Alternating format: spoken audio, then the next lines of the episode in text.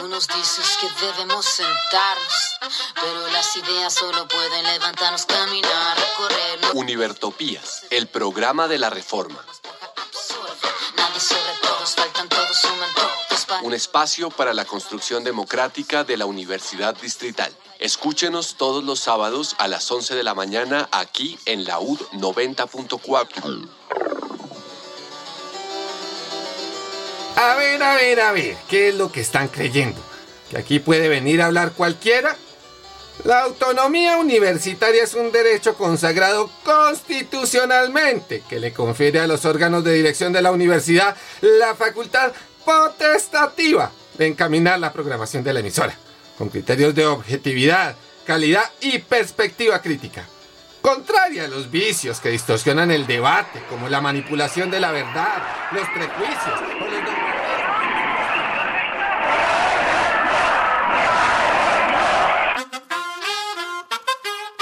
Tú nos dices que debemos sentarnos, pero las ideas solo pueden levantarnos, caminar. Univertopías, el programa de la reforma universitaria. Como esponja absorbe, nadie sobre Proyecto comunicativo de la Asamblea Constituyente de la Universidad Distrital.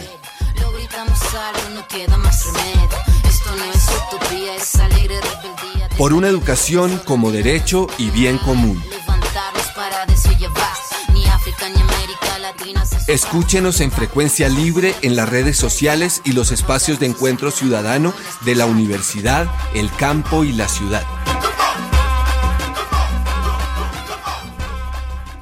Hoy, 3 de marzo de 2021 de la era de nuestro Señor, los perversos e insensatos, pero no atenidos de Univertopías, al llegar a la misión número 112, saludamos una vez más a todos los audientes que se encuentran al otro lado de las ondas electromagnéticas, a nuestros participantes, hoy Edgar Ramírez y Paola Vergara, al ingeniero de sonido, a la Academia Luisa Calvo, a todos un fraternal abrazo y a continuar en la construcción de país. En la misión del día de hoy tenemos eh, los dos bloques, noticias de la universidad y noticias nacionales. Vamos a darle énfasis a las noticias de la universidad, vamos a hablar sobre qué está ocurriendo con la Asamblea Universitaria, la Mesa 1 de Principios, Organización de la Universidad y Funciones Universitarias, la Mesa 2 de, de eh, organismos de gobierno y participación, la mesa 3 que tiene que ver con la estructura académica y administrativa, la mesa 4 que tiene que ver con bienestar universitario. Posteriormente, una propuesta que se reafirma nuevamente la profesora Olga Esther Salcedo, que nos ha hecho llegar aquí y que ya la hemos presentado, pero que ella va a precisar con mayores elementos. Después trabajaremos eh, sobre qué está ocurriendo con el calendario académico, cómo viene en desarrollo, qué viene ocurriendo y finalmente qué está ocurriendo con la contratación de las personas que deben suplir el bienestar en cada una de las facultades, que debe suplir las necesidades eh, de bienestar general de la universidad en un periodo en el que se supone se ingresa a un a una asistencia a la universidad vía alternancia, se está discutiendo, los dineros dicen que no están, pero hay que poner sobre el tapete qué ocurre con el proceso de bienestar en un periodo como en el que hemos estado de clases, no sé si llamarlas virtuales o con otro nombre, pero que continúan y los chicos necesitan unas respuestas frente a los problemas que tienen con su ejercicio académico, con sus problemas específicos para resolver. Y entonces hablaremos al respecto. Y frente a noticias nacionales pues hay que ver qué ocurre también con los compañeros de FECODE y la obligatoriedad que les han impuesto para regresar a las aulas, no solamente en Bogotá, sino en todas las ciudades. La educación pública le obligan a regresar a las aulas por encima de las solicitudes que ha hecho FECODE. Y finalmente recordar el 26 de febrero la masacre que se hizo en la Universidad del Valle en 1971. Entonces damos inicio a nuestro trabajo, a nuestra emisión, con eh, una zona musical que llama a la unidad latinoamericana. Pablo Milanés, unidad latinoamericana.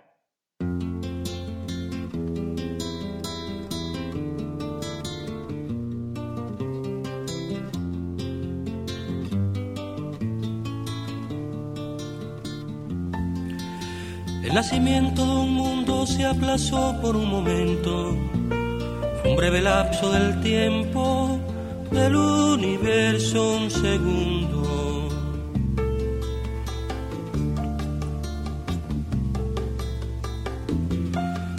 Sin embargo parecía que todo se iba a acabar con la distancia mortal que separó nuestras vidas.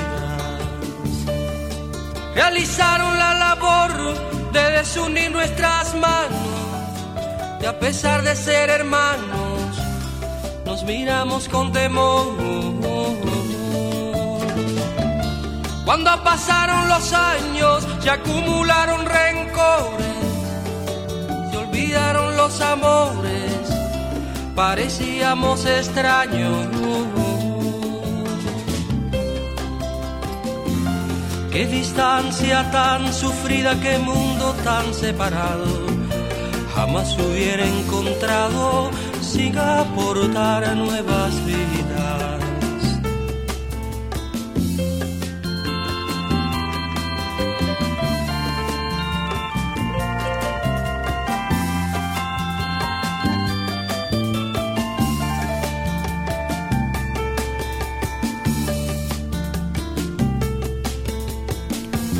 Esclavo por una parte, servil criado por la otra lo primero que nota, el último en desatarse.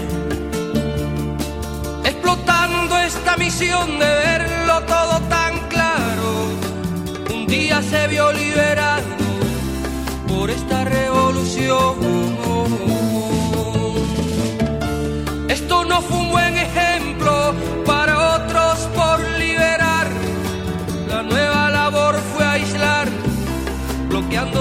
experiencia.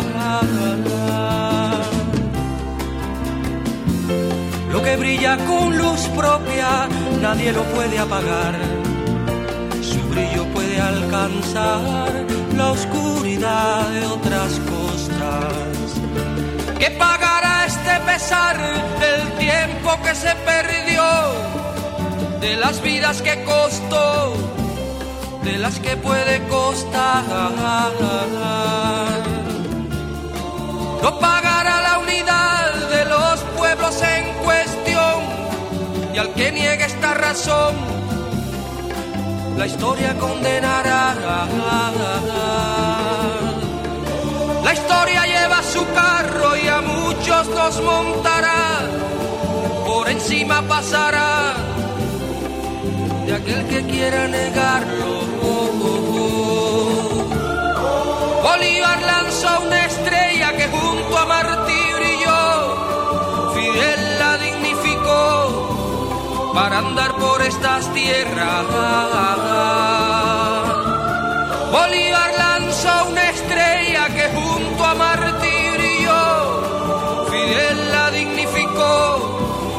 Para andar por estas tierras.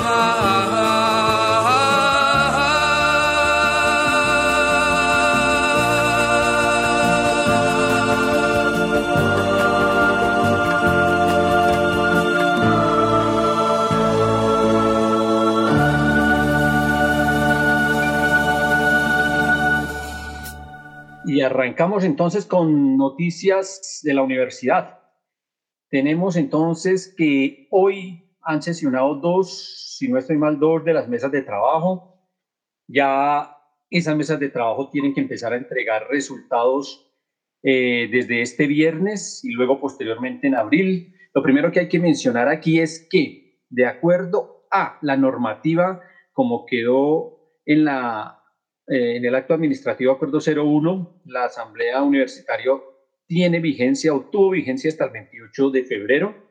Sin embargo, la mesa directiva hizo una solicitud al Consejo Superior Universitario, el cual le eh, solicitud que es aprobada y se le extendió a un mes más, o sea que se va en términos formales, eh, en, mientras académicamente esté funcionando la universidad, estaría logrando trabajar hasta el 5 o 6 de abril. Y eso también tiene que ver con el calendario académico. Efectivamente, estaría entre el 5 o 6 de abril si el calendario académico arranca el 23. si se cuenta la Semana Santa como semana de, clases y en ese orden de ideas, entonces iría hasta esa fecha. Si no se cuenta la Semana Santa, si no entra en el conteo, eh, se extendería una semana más. Pero lo importante es que, aun cuando el acto administrativo no está, hemos tomado la decisión al interior de la Asamblea Universitaria de seguir sesionando y entregar el documento final. Cada una de las mesas ha venido trabajando. Hablemos primero de la primera mesa, mesa número uno, principios, comunidad universitaria y funciones universitarias. Entonces aquí eh, encontramos que se ha estado hablando sobre los principios de la universidad. Se hace mención a los siguientes. Vamos a mencionar los principios que se han discutido, se han deliberado y se están desarrollando en la mesa número uno, varios o todos estos ya de alguna manera aprobados. Igualdad de oportunidades que reemplaza al principio de meritocracia que estaba en los dos documentos de 2015, 2017 eh, y 2018 en términos de, eh, de interpretar que la igualdad de oportunidades es la que asegura que todos están bajo los mismos parámetros, así unos tengan más potencialidades que otros, a partir de darle las mismas oportunidades, las mismas herramientas para que puedan acceder al conocimiento se estarían equilibrando las cargas. La actualización que, reemplaza a un principio que estaba en el 2018 que se llamaría transformación digital, en donde se metían los términos de innovación y los términos que tienen que ver exclusivamente con la era de la informática, dejando claro que la, actualiza, la universidad debe estar actualizada a los contextos y desarrollos socioeconómicos que se estén dando. Está la igualdad y equidad en la diferencia, que es mucho más que la igualdad en oportunidades. La igualdad en oportunidades tiene que ver también con la vinculación de cargos y con el ingreso en la universidad y con el desarrollo dentro de ella. La igualdad y equidad en la diferencia es reconocer al otro, reconocer al par como distinto, como el otro con el que se puede interlocutar, eh, reconocer las diferencias de género, reconocer las diferencias ideológicas, las diferencias políticas, interlocutar con ellas. La libertad de cátedra y aprendizaje e investigación, que tiene que ver con el desarrollo de la autonomía universitaria, pero que está allí caracterizada la excelencia como principio, no como la excelencia se entiende como un propósito y no como un principio. En ese orden de ideas sale de los principios y se coloca en el plano de los propósitos de la universidad, de los quereres de la universidad, porque la excelencia es algo que se quiere lograr, la excelencia es algo a lo que se va a llegar, no es un principio como tal. La democracia consultiva, participativa y representativa, se hace una caracterización de cada una de ellas, la defensa de lo público y el desarrollo del buen vivir que se rescata como principio había desaparecido incluso en el documento del 2017, incluso en el documento del 2018 ni se menciona, en el documento del 2017 estaba revisado simplemente y aparecía a lo largo del documento sin ser nominal, es decir, sin aparecer nominalmente. Afortunadamente la comisión, la mesa de trabajo lo rescata podríamos desarrollar uno a uno estos principios, pero la mesa ha estado trabajando mucho más, aparte de desarrollar estos principios, aparte de, meter y desarrollar el principio de defensa de lo público que no se había mencionado, eh, interpretando la universidad como en un sentido de desarrollo y de proyección social y un compromiso que ésta tiene con la sociedad en ese orden de ideas, entonces debe defenderse el carácter público, no de la universidad, sino el carácter público del conocimiento, el carácter público del desarrollo del ser, el carácter público de lo público. Y están eh, eh, eh, como nuevos principios que habían, se habían desdibujado en las dos propuestas de 2018 y 2017, la protección y el cuidado medioambiental, que se ha desarrollado suficientemente. Hay que recordar que esta mesa de trabajo hizo hizo un trabajo deliberativo con la comunidad universitaria hace ocho días convocó a una asamblea general virtual y allí participaron varias, eh, varias personas, varios compañeros de la comunidad universitaria que conocieron estos principios y que están trayendo nuevos. De otro lado, han iniciado el debate de la comunidad universitaria y frente a la comunidad universitaria se entiende que los estudiantes, los profesores, los trabajadores hacen parte de la comunidad universitaria y también, de alguna manera, los egresados hacen parte de la comunidad universitaria. Ese debate se está empezando a desarrollar, está en velo o por desarrollarse en espera de su trabajo, lo que se refiere a las funciones misionales, como las llaman algunos, o las funciones base fundamentales de la universidad que tienen que ver con la actividad de formación o la docencia que se le llama, la actividad de proyección social y extensión y la actividad de investigación, creación, que en los dos documentos tienen nombres distintos y por ende implica mm, entrada a desarrollar un trabajo más álgido que seguramente en esta semana se estará desarrollando. De todas formas, el día viernes hay la presentación de resultados de cada una de las mesas temáticas y allí esperaremos nuevos resultados. Eso, la mesa número uno. Vamos para la mesa número dos, órganos de gobierno y participación y saludamos aquí al profesor Edgar Ramírez. Profe Edgar, ¿cómo está? Y cuéntenos de una vez cómo va esta mesa. Muchas gracias, Jairo. Eh, pues lo primero quiero hacer un comentario sobre lo que acabas de decir. Quiero subrayar la importancia de haber colocado como principio el buen vivir.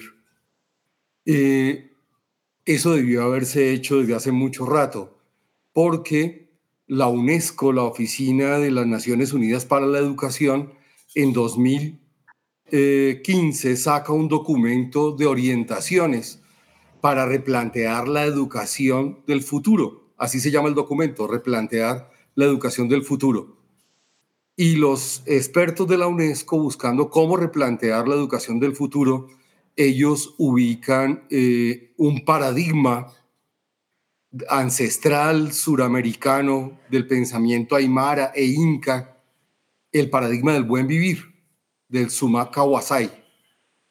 Eh, porque ese paradigma que tenían nuestros ancestros desde antes de la llegada de los españoles, integra dos grandes propósitos que debería tener la educación actual, una visión humanista y una preocupación ecológica. Entonces el, buen vivir eh, del que todos hemos oído hablar es, no es una opción de lo eh, gratuita de los constituyentes, sino es una opción del gobierno del mundo, de las Naciones Unidas, para cambiar esto.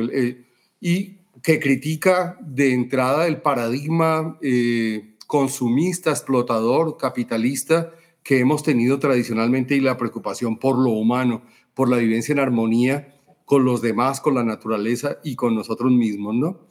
Ese documento, eh, yo le recuerdo que nuestra, nuestra, nuestro programa de la reforma tiene página propia xurl.es barra inclinada Univertopías. Y allí hay una sección de documentos, voy a dejar en, en un ratico el documento de replantear la educación de la UNESCO.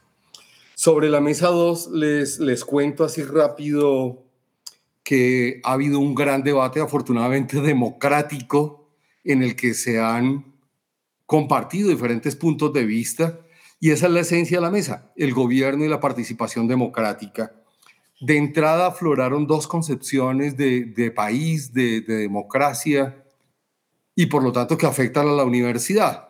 Un paradigma que de democracia representativa anclado en la vieja constitución de 1886 y otro que defendemos algunos profesores y estudiantes eh, anclado en la democracia participativa de la constitución de 1991. Ahí hay dos concepciones de mundo de país y por lo tanto de universidad. El primero es una concepción autoritaria basada en cargos de representación. La segunda es una universidad basada en la democracia académica, en el respeto en medio de la diferencia, en la democracia asamblearia que dio origen a todo este proceso que estamos dando.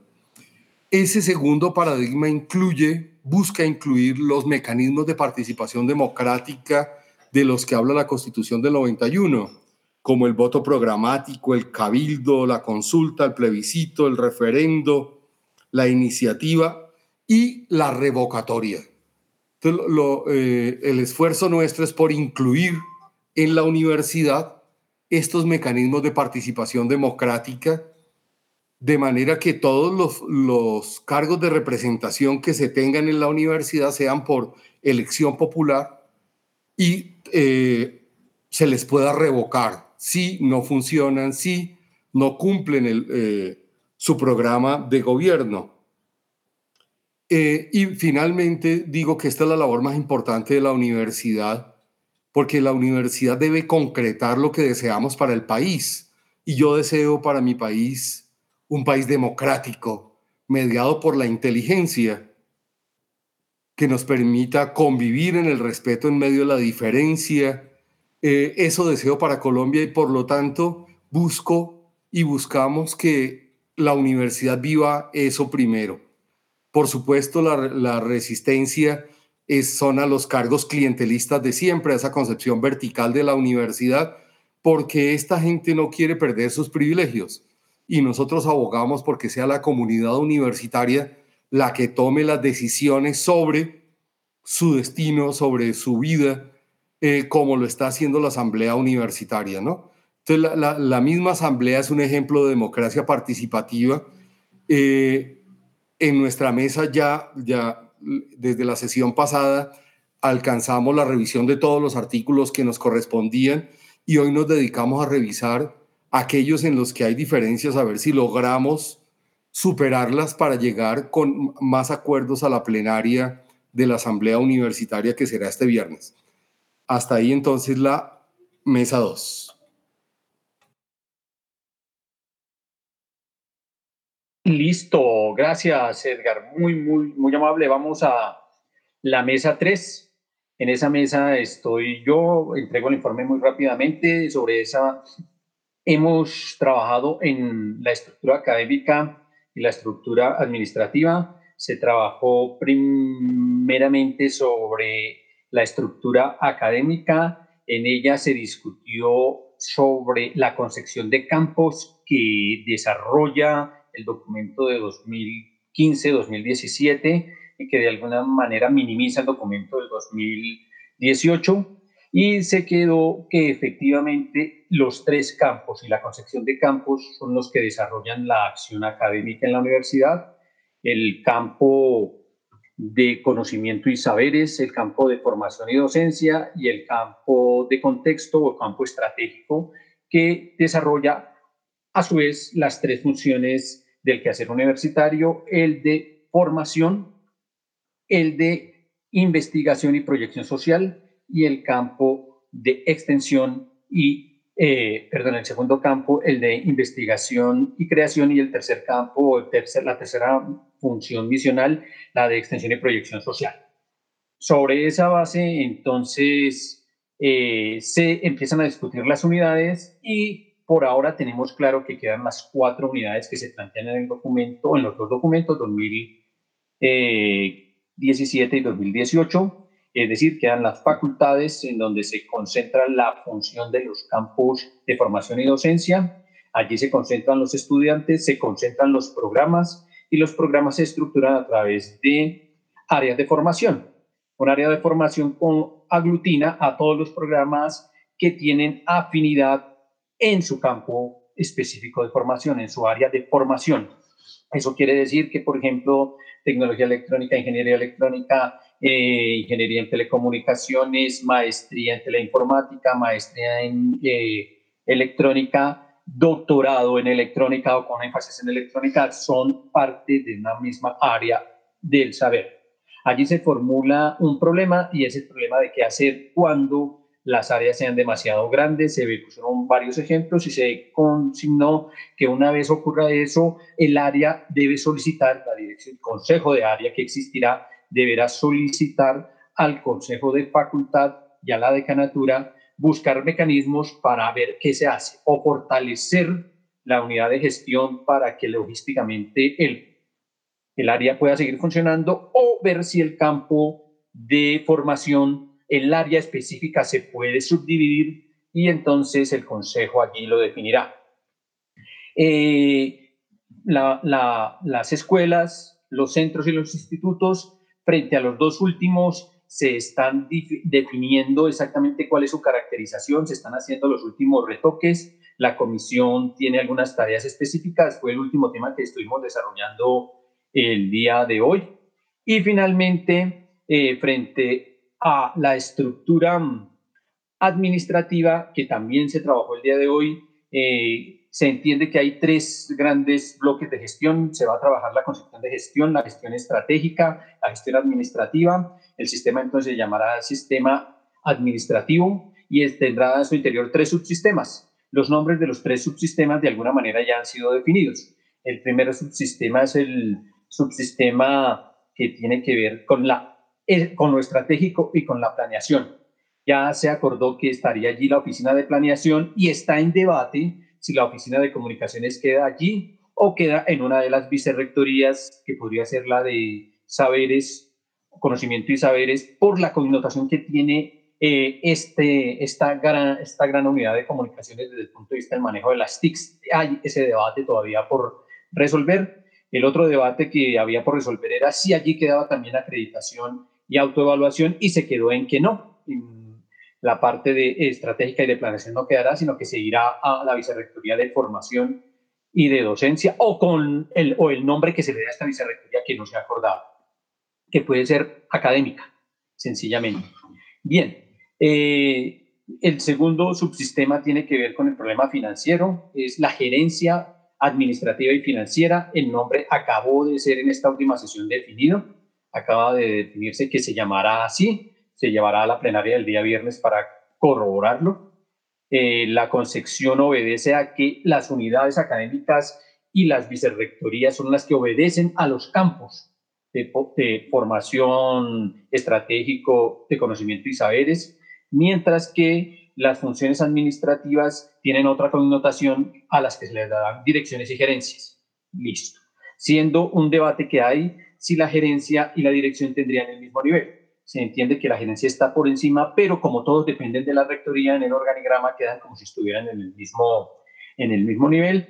Y finalmente, falta por deliberar, falta por precisar los nombres de las vicerrectorías y cuáles serían las dependencias que quedan cargadas a cada una de ellas. Ese es el trabajo que nos queda. Bueno, y nos vamos a la mesa número cuatro. Profesora Paola, muy buenas tardes. ¿Y qué nos cuenta usted de la mesa número cuatro? Bueno, buenas tardes compañeros. Eh, pues bueno, en la mesa número cuatro, pues primero comenzamos la discusión a partir de unos invitados de diferentes universidades como para tener una mirada de cómo era concebido el bienestar desde diferentes espacios. Eh, también había invitados de derechos humanos y de comité de género. Esto nos permitió que en el momento de comenzar a trabajar en el articulado, en el documento ya como tal, pues tuviéramos una mirada mucho más amplia del bienestar, que no fuera desde el punto de vista asistencialista como se ve, está concebido en este momento, sino que fuera más un espacio de acogimiento y de, de recepción de y de atención a todos los estamentos de la universidad. Eh, cuando estábamos haciendo la definición tuvimos una discusión larga frente a los egresados. Pues digamos que parte de la definición como nosotros lo estábamos planteando era un poco de los estamentos que son de la cotidianidad, que están en la cotidianidad de la universidad. Entonces, a partir de ello surgió la discusión y se planteó que se había que crear un capítulo específico de los egresados donde pues, se debía aclarar pues, cuáles eran como las funciones y cuáles eran como eh, las políticas que se manejaban allí. Eh, bueno, la definición también es una visión amplia eh, la mesa número uno, a partir de la discusión del buen vivir, también nos llevó a la discusión a nosotros a mirar cómo desde el bienestar planteábamos la idea del buen vivir. Y veíamos que no estaba lejana las discusiones que habíamos presentado frente a esa idea de la concepción del buen vivir, que nos faltaba integrar pues un poco más la visión ambiental para ver la mirada como totalidad del ser humano. Em, bueno, luego después de hablamos que bienestar para que pudiera recoger todas las inquietudes de los diferentes estamentos tenía que ser un sistema.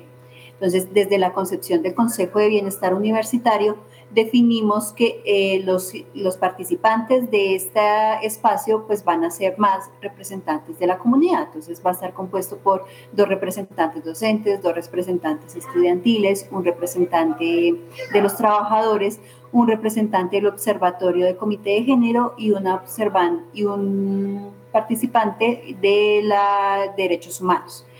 Luego salió una discusión muy larga que nos llevó varias, a, varias mm, sesiones frente a, pues que se decía que tenía que estar con los otros espacios mm, de participación, como artes, la visión de salud, la visión también de discapacidad, también tenía que estar eh, mm, eh, los sindicatos. Entonces, a partir de esa discusión, pues se decía que el Consejo no podía estar con tantas personas, entonces lo que se creó fue un comité asesor del buen vivir. Y en ese comité asesor pues están precisamente todas esas visiones. Está lo ambiental, está lo artístico, está lo científico, está la salud, está los sindicatos y está pues como todas esas corrientes. Y, lo también NES, que es como el espacio pedagógico de la universidad que da toda la visión de discapacidad. Eh, luego, em, pues hablamos frente al director, frente al perfil que teníamos del director o directora y parte de lo que decíamos era que tenía que tener una mirada muy mm, holística, no podía ser simplemente un administrador, sino que tenía también que haber tenido experiencia de, trabajo humano. Entonces el perfil quedó bastante amplio a esa perspectiva y que tenga experiencia en derechos humanos y, género. Em, luego decidimos que debía ser elegido popularmente también ya le planteamos los porcentajes y también se planteó el proceso de revocatorio, eh, digamos que como parte también de control de la comunidad. Mm, que se me escapa, bueno, pues empezamos a trabajar en el capítulo los egresados, pues ese apenas lleva un borrador, pues digamos que se ha presentado varias discusiones frente a eh, la oficina de egresados, eh, qué funciones y qué roles tendría la oficina de egresados. Ah, un dato importante que se me olvidó comentar es que eh, eh, las discusiones que nosotros también llevamos frente a bienestar, cómo estaría escrito o a qué estaría escrito, entonces definimos que estaría escrito a la rectoría para que tuviera autonomía en el manejo presupuestal y pues en las propuestas.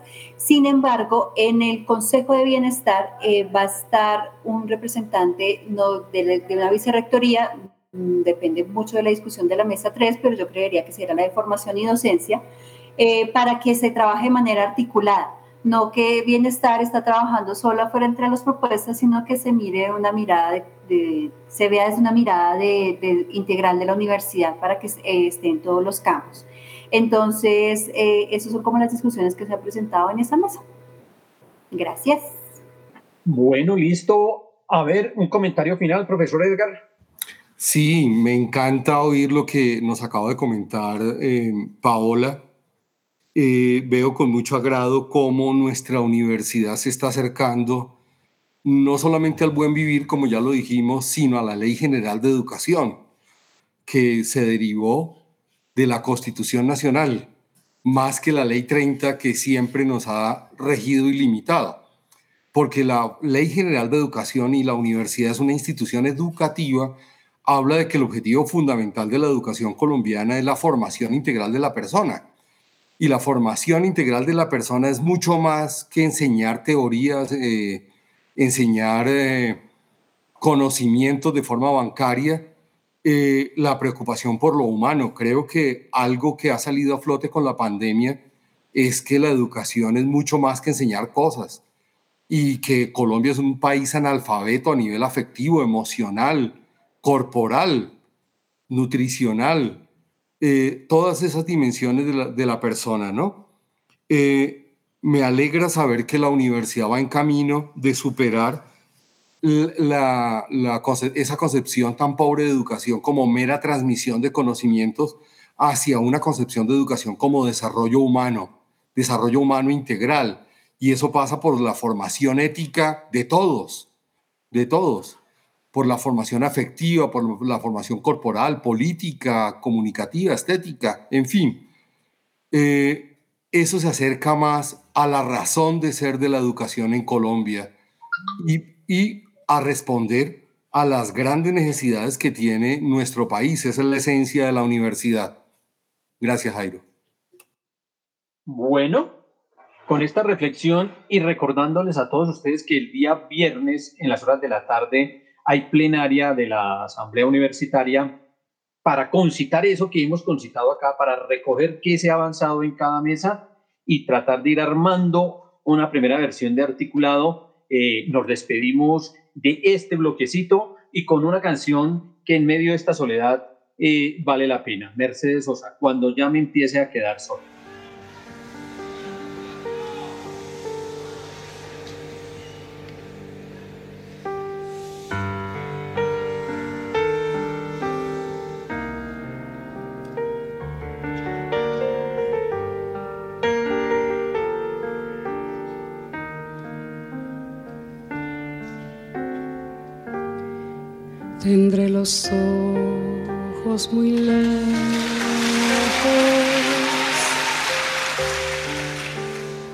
Cigarrillo en la boca,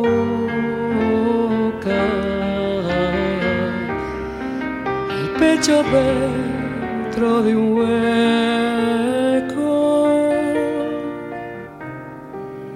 Y una gata medio loca.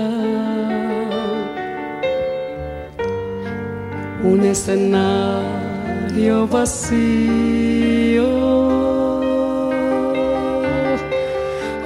libro muerto de pena,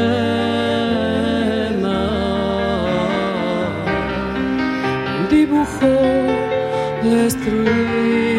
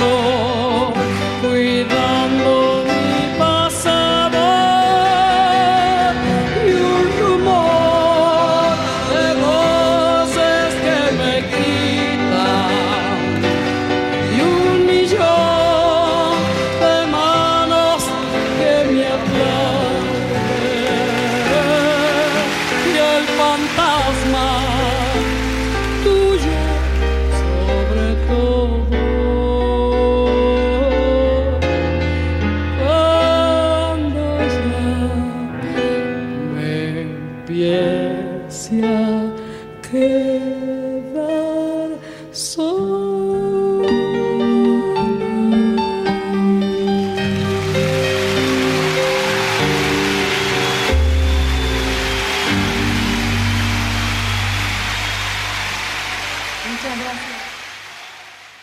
Y después de estos informes y de la breve reflexión al respecto, pues aquí hay un estudiante, vamos a oír cuál es la experiencia de los estudiantes, cuál es la visión de los estudiantes frente a este proceso de asamblea universitaria, frente al trabajo de las cuatro comisiones, frente a su desarrollo, frente a lo que ellos han hecho, lo que han representado en este trabajo de asamblea universitaria. Muy buena, Santiago Rivera, ¿cómo está y qué nos cuenta? Bueno, buenas tardes a todos y todas, también a los oyentes. Eh, bueno, inicialmente, como nosotros habíamos eh, dicho, eh, digamos, manteniendo en firme como ese principio de coherencia en términos de que, pues como estamento estudiantil habíamos planteado que íbamos a defender fundamentalmente el documento del 2017. Y pues por lo menos eh, al interior de las mesas creo que se ha visto reflejado, incluso eh, haciendo, digamos, también como eh, alianzas con algunos profes, principalmente que, que hicieron parte de, de la constituyente. Y bueno, digamos que en particular en mi caso de la mesa 3, en términos digamos, de la experiencia pues a nivel de, de, de estamento estudiantil, eh, creo que ha sido, digamos, como que bastante amplia, en términos de que, digamos, que otra vez hemos, digamos, como que retomado las discusiones que se dieron, digamos, al interior, por ejemplo, de lo que fue la Asamblea Constituyente, eh, principalmente, digamos, que, bueno, como ya se expuso en el informe de la Mesa 3, han habido y han, y han suscitado, digamos, debates eh, muy importantes que, pues, digamos, que mantienen la posición en términos, por ejemplo, del documento del, del 2018, principalmente, digamos, como conocido como con la contrarreforma, ¿sí? Eh, y pues bueno, eso yo creo que no, que no solo se ha despertado al interior de la mesa 3, en todas las mesas temáticas de la Asamblea Universitaria también ha habido, digamos, como en cierta medida ese antagonismo Eh, y bueno, digamos que para, para ir sintetizando poco a poco, creo que en términos digamos, de, de, cómo nosotros nos pensamos la universidad, por lo menos digamos, eh, de una visión en términos de una estructura orgánica, eh, académica y administrativa, eh, pues digamos que es acorde también a una visión fundamental, siguiendo digamos a un principio de que por lo menos la academia debe pensarse fundamentalmente con, pues con base digamos también en una proyección real e incidencia de la universidad hacia la ciudad-región y hacia los sectores externos, ¿sí? Eh, y otra de, de, las experiencias digamos, que se han vivido es que en efecto digamos que pues, la universidad sí digamos que en su ejercicio profesionalizante es muy buena, ¿cierto? Formando digamos como egresados eh, y demás, pero en el ejercicio digamos de, la investigación y también de la proyección real hacia las comunidades, hacia los territorios sí es digamos que le falta muchísimo, tiene un límite muy grande allí. Y dentro de, del proyecto que nosotros seguimos defendiendo, que es en firme el, el documento de reforma del 2017, pues allí digamos que se plasma eso y evidentemente digamos que se ve plasmado también en cómo se estructura orgánicamente la universidad en términos académicos. Yo diría, digamos, hasta, hasta por ahí esa, esa breve experiencia. Bueno, listo, Santiago, muy, muy amable y esperamos que de hoy en ocho, cuando volvamos a hacer el próximo programa, tengamos el informe de lo ocurrido en la sesión de este viernes que viene. Bueno, ahora presentemos la propuesta de la profesora Olga Esther Salcedo, con relación a cuáles deberían ser las facultades y las escuelas que hoy debieran funcionar en la universidad con lo que hoy tiene la universidad. Profesora Olga, por favor. El propósito de mi participación en este programa de Univertopías es el de compartir con ustedes un ejemplo de posibles facultades y un ejemplo de posibles escuelas de la Universidad Distrital a la luz de la propuesta de Estatuto General del 2017 consensuada entre la Asamblea Constituyente Universitaria y el Consejo Superior de la Universidad Distrital durante dos años consecutivos, 2016 y 2017. En dicha propuesta de Estatuto General se concibe la organización académica como un conjunto articulado de estructuras para cumplir con los principios, con los objetivos institucionales y con las funciones universitarias de formación y docencia de investigación, creación y de extensión y proyección social. Las comunidades universitarias deberán fundamentar su organización y estructura en campos relacionados con las funciones universitarias, tales como el campo de formación que se materializa y desarrolla en la facultad, el campo de conocimientos y saberes que se materializa y desarrolla en la escuela, y los campos estratégicos definidos por la universidad que se materializan y desarrollan en los institutos y los centros. Por tal razón, la organización académica de la Universidad Distrital se estructura en un conjunto articulado de cuatro unidades académicas, facultades, escuelas, institutos y centros, en el que la escuela es el eje articulador. Dichas unidades académicas serán dependencias de la rectoría y no de las vicerrectorías. Esto significa que la rectoría en cabeza del rector será la responsable de la gestión académica, administrativa y financiera de la nueva estructura académica de la Universidad Distrital. La facultad emerge entonces como una unidad académica responsable del desarrollo del campo de formación y en consecuencia en este campo converge la comunidad de estudiantes de pregrado y de posgrado que comparten el mismo campo de formación. El núcleo en torno del cual gira la organización de la facultad se denomina área de formación entendida como la unidad académico-administrativa básica de la facultad, responsable de la administración y gestión de un conjunto de programas académicos de pregrado y de posgrado afines en su objeto de conocimiento y enseñanza adscritos a la facultad. La facultad estará conformada por un consejo de facultad, un decano, un consejo de área de formación, un director de área de formación el conjunto de programas académicos de pregrado y posgrado afines en su objeto de conocimiento y enseñanza, una dirección de asuntos estudiantiles, una dirección de autoevaluación y acreditación y una secretaría académica. La facultad contará con recursos tecnológicos, físicos, humanos y financieros y cada área de formación tendrá los equipos de soporte y apoyo académico administrativo necesarios para su gestión. Por supuesto que existirán muchos caminos para identificar los campos de formación de las posibles facultades con sus respectivas áreas de formación de la Universidad Distrital a la luz de la propuesta del Estatuto General de 2017. Para tal propósito, en este caso particular, el camino recorrido fue el siguiente. El primer paso consistió en construir las áreas de formación, esto es, agrupar los programas académicos de pregrado y posgrado afines en su objeto de conocimiento y enseñanza. Para tal fin, se visitó la página web de la Universidad Distrital para recabar información de todos y cada uno de los 86 programas académicos vigentes en el año 2020 y de los proyectos académicos en desarrollo en las diferentes facultades de la universidad. En segundo, el segundo paso fue el de visualizar los campos de formación de las facultades con la ayuda de las áreas de formación. Una vez identificados los campos de formación de las facultades, se procedió a ubicar las áreas de formación en la respectiva facultad. La siguiente acción fue la de colocar un nombre a cada facultad para distinguir y visibilizar su campo de formación. El quinto paso permitió perfilar la estructura de cada facultad a la luz de la propuesta de Estatuto General del 2017. Y finalmente, se organizó un resumen de las posibles facultades de la universidad con la estructura de cada una de ellas. Con base en las anteriores consideraciones y a manera de un ejemplo a la luz de la propuesta de Estatuto General de 2017, en la Universidad Distrital se proyectarían seis posibles facultades con sus respectivas áreas de formación así. Facultad de Formación Tecnológica e Ingenieril con cuatro áreas de formación para un total de 36 programas académicos. Facultad de Formación en Educación con seis áreas de formación para un total de 24 programas académicos. Facultad de Formación Ambiental con, con un área de formación para un total de nueve programas académicos.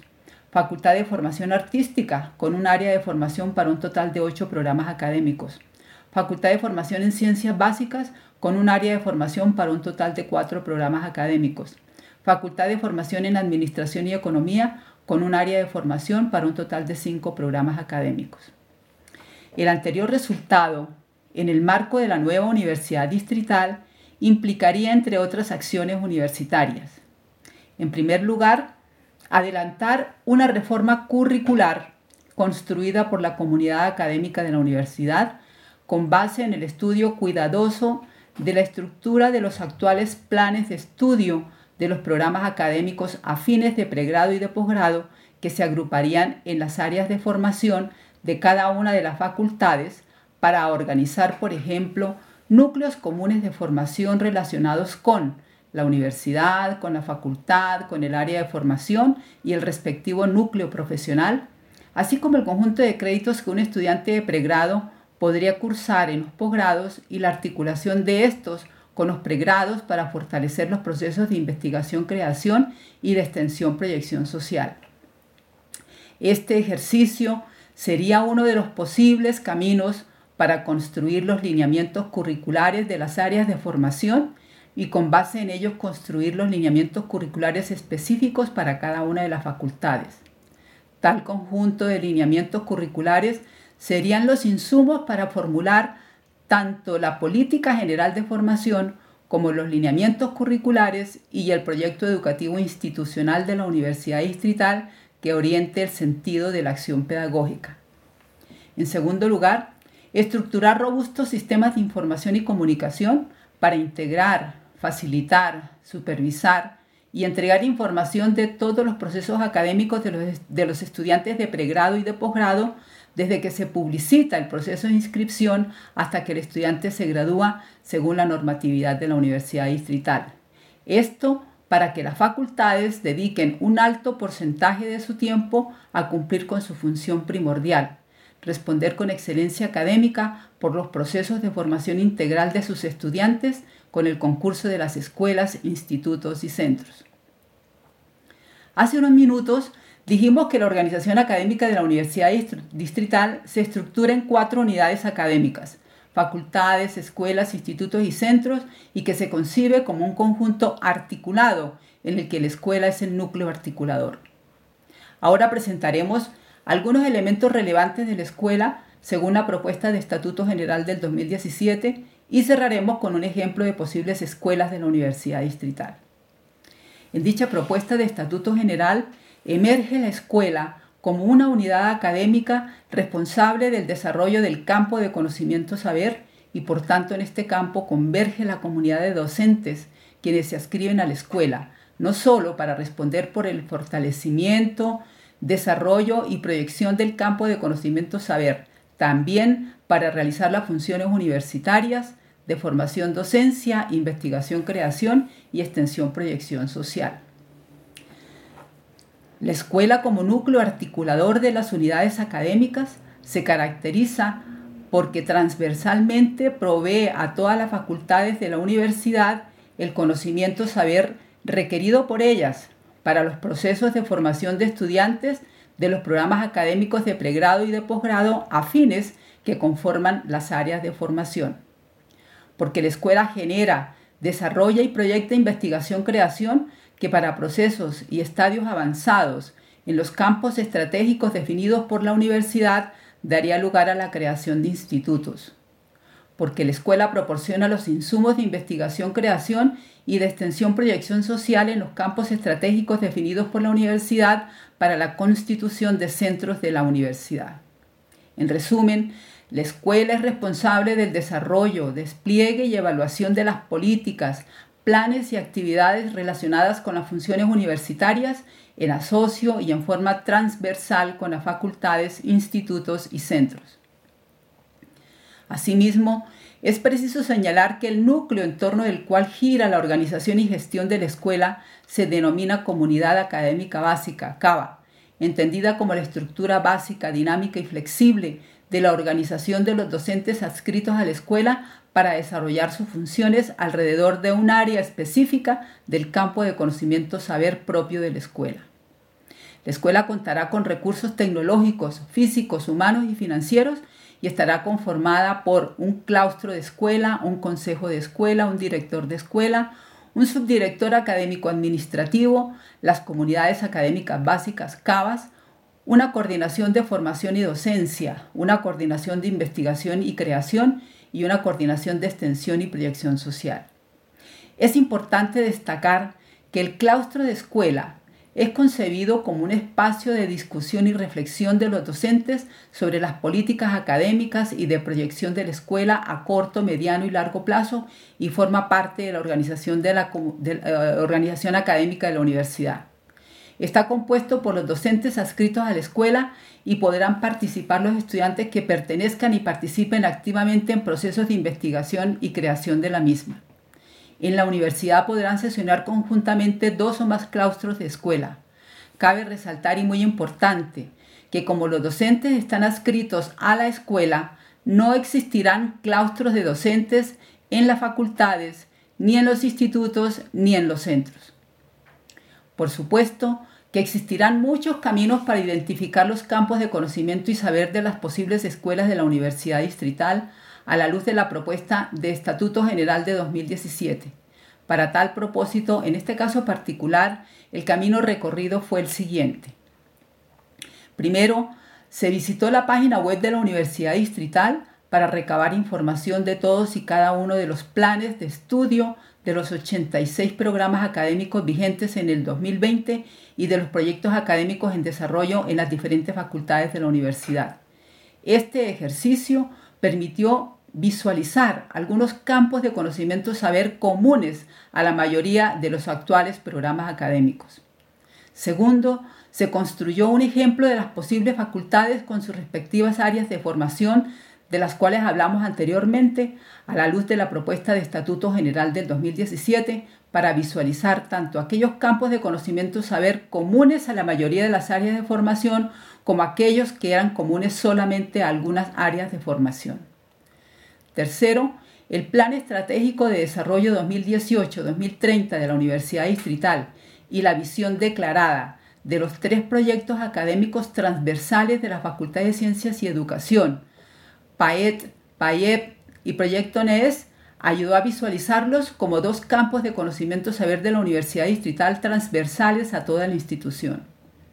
Cuarto, se colocó un nombre a cada escuela para distinguir y visibilizar su campo de conocimiento saber.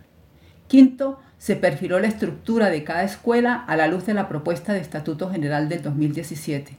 Y finalmente se organizó un resumen de las posibles escuelas de la Universidad Distrital con la estructura de cada una de ellas.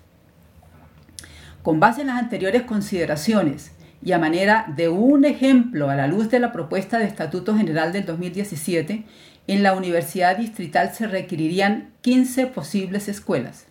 Así, Escuela de Matemáticas y Estadística, Escuela de Educación Matemática, Escuela de Ciencias de la Naturaleza, Escuela de Ciencias del Lenguaje y la Comunicación, Escuela de Ciencias Sociales, Escuela de Estudio de las Infancias y del Desarrollo Humano, Escuela de Educación en Tecnología y de Apropiación y Uso Pedagógica de las TICs en los procesos de formación. Escuela de los Saberes Pedagógicos, Psicopedagógicos y de Atención de Poblaciones Diversas. Escuela de Artes y Educación Artística, Escuela del Medio Ambiente y Recursos Naturales, Escuela de Catastro, Geomática e Infraestructura, Escuela de los Sistemas Eléctricos y Electrónicos, Escuela de Informática y Sistemas Computacionales, Escuela de los Sistemas de Producción, Mecánicos y Gestión Industrial. Y Escuela de las Ciencias Administrativas y Económicas. El anterior resultado, en el marco de la nueva universidad, implicaría, entre otras acciones universitarias, en primer lugar, implementar a corto y mediano plazo un plan de vinculación de docentes de carrera para fortalecer y consolidar el ejercicio de las funciones universitarias de la escuela. Dicho plan de vinculación debería incluir, sin ninguna duda, la formalización del trabajo de los docentes de vinculación especial de la Universidad Distrital, tal como lo han venido realizando algunas universidades públicas de Colombia, como por ejemplo la Universidad del Valle. Y en segundo lugar, organizar robustos sistemas de información y comunicación al interior de la escuela, desde la escuela y hacia la escuela, para garantizar las condiciones que permitan su óptimo funcionamiento y el cabal cumplimiento de sus funciones. El resumen del ejemplo de las posibles escuelas de la Universidad Distrital y su estructura muestra como resultado global. Como ya dijimos antes, 15 escuelas, por tanto 15 claustros de escuela, 15 consejos de escuela, 15 directores de escuela, 15 subdirectores académico-administrativos, 15 coordinaciones de formación y docencia, 15 coordinaciones de investigación y creación, 15 coordinaciones de proyección social y extensión. Y el número de comunidades académicas básicas CABA dependerá del número de CABAs que cada eh, escuela organice según lo estipulado en la propuesta de Estatuto General de 2017. Así que el número total de CABAs de la Universidad Distrital dependerá del número de las CABAs que organice cada escuela. Hasta aquí mi intervención. Muchas gracias. Muchas gracias a la profesora Olga. Es importante que todos los que nos están oyendo tengan muy clara la propuesta que ha hecho la profesora y muy claro el debate que se ha dado en la mesa número 3 frente a facultades y escuelas. Y en ese orden de ideas, ver si la sintonía se mantiene, si es posible esa construcción, como parece ser, y en ese orden de ideas, entonces, para una próxima emisión vamos a analizar más en detalle el asunto comparando las facultades y escuelas que está en el documento que está quedando y lo que acaba de presentarnos la profesora Olga, que es la proyección que se tendría con el documento estricto del 2017. Y entramos a nuestra última, bueno, no última, la penúltima parte musical y nos vamos con nuestro siguiente tema musical. Callen los fusiles.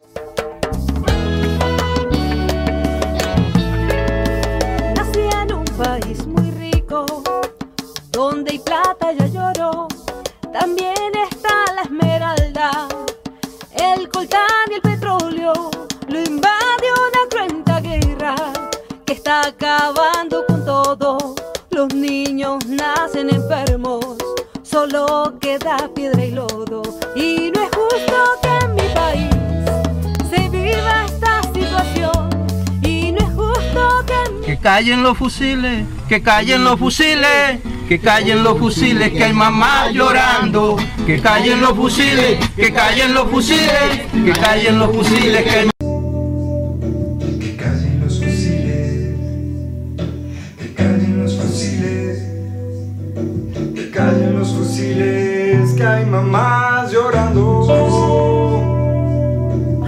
estoy seguro que tú también eres consciente de la situación. Para cambiarlo hay que luchar por un gobierno sin corrupción.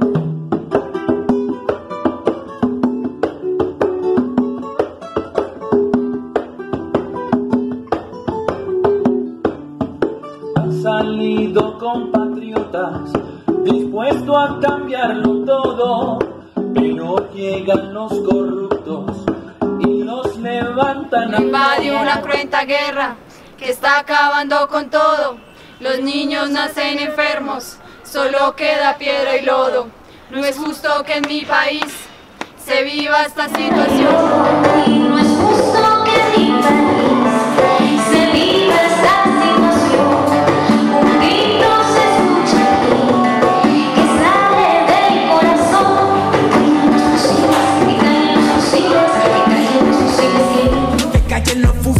Que callen los fusiles, que callen los fusiles, fusiles, hay niños llorando.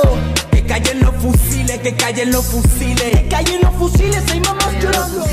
que callen los fusiles, que callen los fusiles, que hay niños llorando. Que callen los fusiles, que callen los fusiles, que callen los fusiles, que hay mamás. Que callen los fusiles, que callen los fusiles, que callen los fusiles, que hay... grito se escucha aquí, que sale del corazón.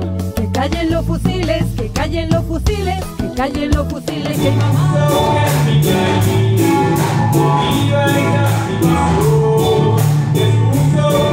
que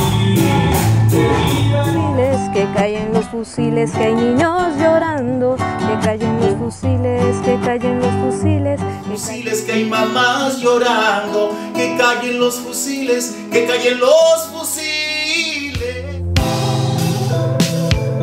Que callen los fusiles, que callen los fusiles. Lo invadió una cuenta guerra que está. Los niños nacen enfermos, solo queda piedra y lodo. Y no es justo que mi país se viva esta situación. Un grito que se escucha aquí, que sale del corazón, sale del corazón. Que callen los fusiles, que callen los fusiles, que callen los fusiles, hay niños llorando. Que callen los fusiles, que callen los fusiles, que callen los fusiles, hay mamás llorando. Que callen los fusiles, que callen los fusiles, que callen los fusiles, hay mujeres llorando. Han salido compatriotas. Bueno, nos quedan dos temas que los vamos a redondear en esta última parte. Profesora Paola y Santiago, ¿cómo está eso el calendario académico? ¿En qué va eso? No hay un documento oficial, pero entendemos que ya se dice que arrancamos el 23 y que arrancamos sin contratación de personal de bienestar universitario en ninguna de las sedes. ¿Cómo es que está eso? ¿Con quién arrancamos? Arrancamos, Paola. Bueno, pues sí, digamos que primero frente al calendario, el Consejo Académico se reunió el día de ayer, 2 de marzo, y ya aprobaron el calendario. No está todavía oficial, pero las, las fechas que se establecieron es que comenzamos el 23 de marzo, el semestre. La Semana Santa estaría con- contada dentro de las semanas de activas, o sea que lunes, martes y miércoles vamos a trabajar eh, en clases normales.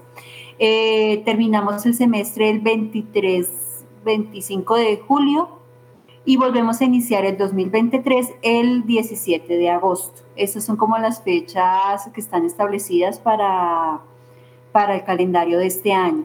Una de las cosas ahí importantes eh, de mirar es que se, terminamos los dos semestres y empezamos a armonizar los calendarios con eh, posgrados y con pues, los otros espacios eh, que tiene la, la ciudad. Eh, frente a la contratación de bienestar, pues estamos en este momento sin contratación de ninguno de bienestar, de ninguna de las eh, CPS de bienestar. Desde enero estamos sin ellos. Y digamos, una de las justificaciones de la administración es que no son prioritarios en este momento. Eh, ahí se ha presentado pues una serie de discusiones, se le ha planteado diferentes posturas al vicerrector, pero pues la postura es que no. Y para el 2020-21-1 eh, no se van a, no se tienen todavía proyectadas las contrataciones de todos los asistentes de aula y todo este personal que siempre colabora para, digamos que ahorita está colaborando desde lo virtual, pero que en la manera presencial pues colabora tanto estudiantes como docentes en las aulas que, que tiene la universidad. Entonces, digamos, esto es bien preocupante porque bienestar, pues precisamente nosotros hablando de, la atención integral, pues no tendríamos atención se está, no hay atención de psicología, no hay atención de terapeutas, no hay atención de nada en estos momentos. Entonces es importante comentarlo y que la comunidad sepa qué es lo que está sucediendo allí. No sé si Santi tú puedes complementar más la idea.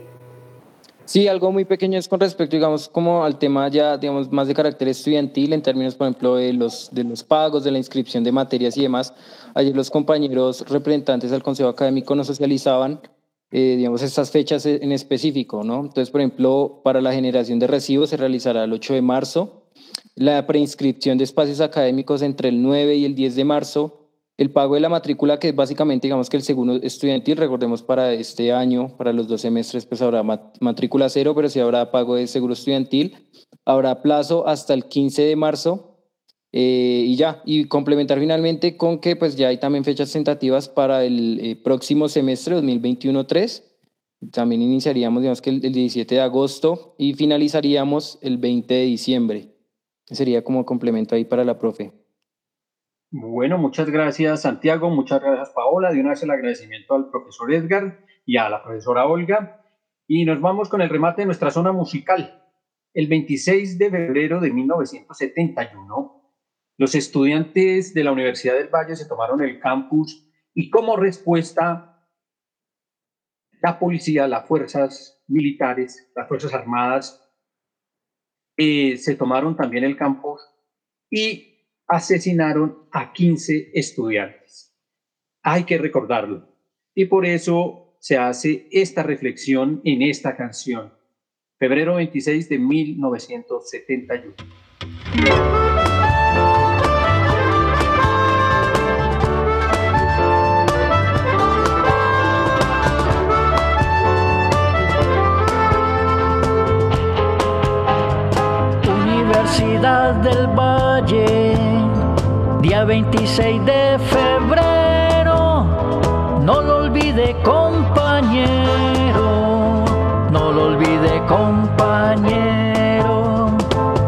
Empezó la pelea con cuatro estudiantes muertos, no lo olvide compañero, no lo olvide compañero. Luego vino la masacre con once muertos del pueblo. No lo olvide compañero,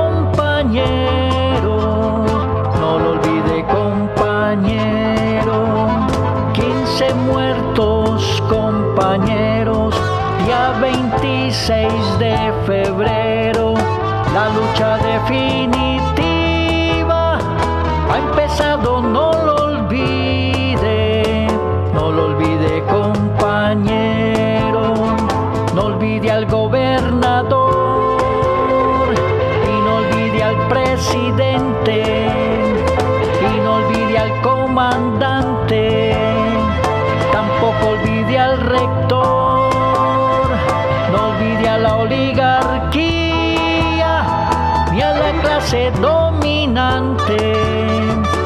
asesinos lacayos del imperialismo yanqui. Quince fueron compañeros, quince los muertos del pueblo, quince semillas de sangre que florecerán